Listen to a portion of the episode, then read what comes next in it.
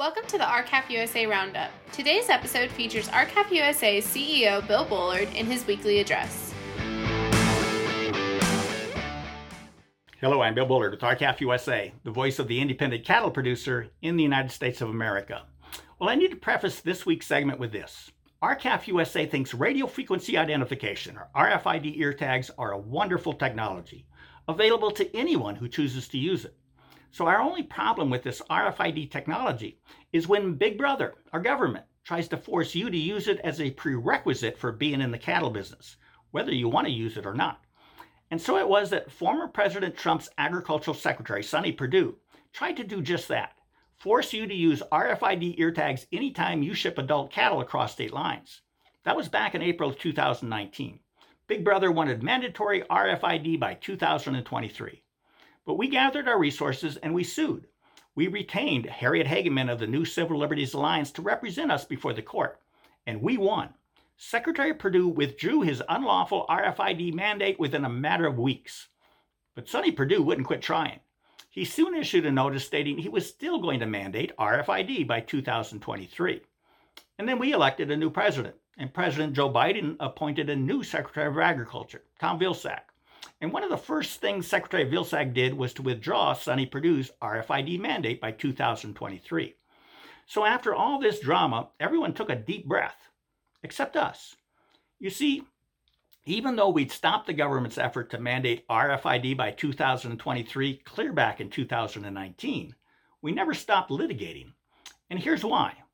For the government to impose a costly industry wide RFID mandate, the government needed to develop a coordinated industry wide plan for deciding what type of RFID technology to use and how it would be enforced. Now, the government couldn't do all of this on its own, so it created an advisory committee consisting of RFID ear tag manufacturers, state animal health officials, and industry participants. And when the government determined the first advisory committee was moving too slow, it set up a second advisory committee this one consisting of only participants who wanted the government to force everyone to use RFID ear tags. But when the government establishes advisory committees like this, it's supposed to follow the law. And the law required that the government be transparent when it establishes advisory committees that it then relies on to make policy decisions. But these advisory committees the government relied on to try and mandate RFID ear tags were not transparent. So we alleged the government had yet again violated the law. And this turned out to be a long fight. We wanted to question government officials about their roles in establishing the two advisory committees. The court refused and dismissed our case. But we wouldn't quit because this was just plain wrong. And so we appealed, only to fall short again. The appellate court agreed that we shouldn't be allowed to question government officials and it determined that even though the government had established its advisory committees under any common definition of the term established, the court defined established so narrowly as to render the law that requires transparency toothless. But while all of this side drama was going on, Agricultural Secretary Vilsack was busy trying to figure out how to still achieve former Agricultural Secretary Perdue's desire to mandate RFID by 2023. So Secretary Vilsack wrote a proposed rule to do just that. He then sent his proposed RFID rule to the White House's Office of Management and Budget, known as OMB, for the President's approval. Now, the proposed RFID rule was sent to the OMB this spring, and the government wanted to issue the proposed rule for public comment in July so it could begin its RFID mandate in June of 2023. But we joined with several of our allies and we met with the OMB urging it to scrap the RFID rule, or at the very least, send it back to Agricultural Secretary Vilsack for a complete rewrite.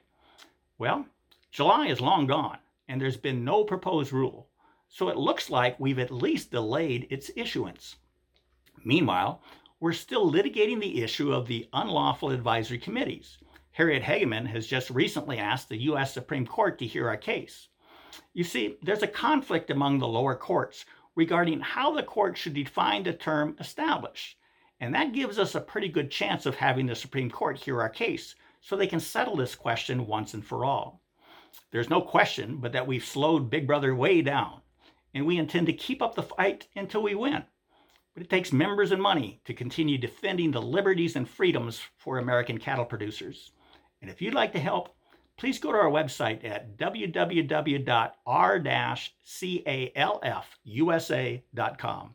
That's r-calfusa.com and join with us. With that, have a productive week. Thank you and goodbye. Thanks for listening to today's episode of the R-CALF USA Roundup. To learn more about R-CALF USA, visit our website www.r-calfusa.com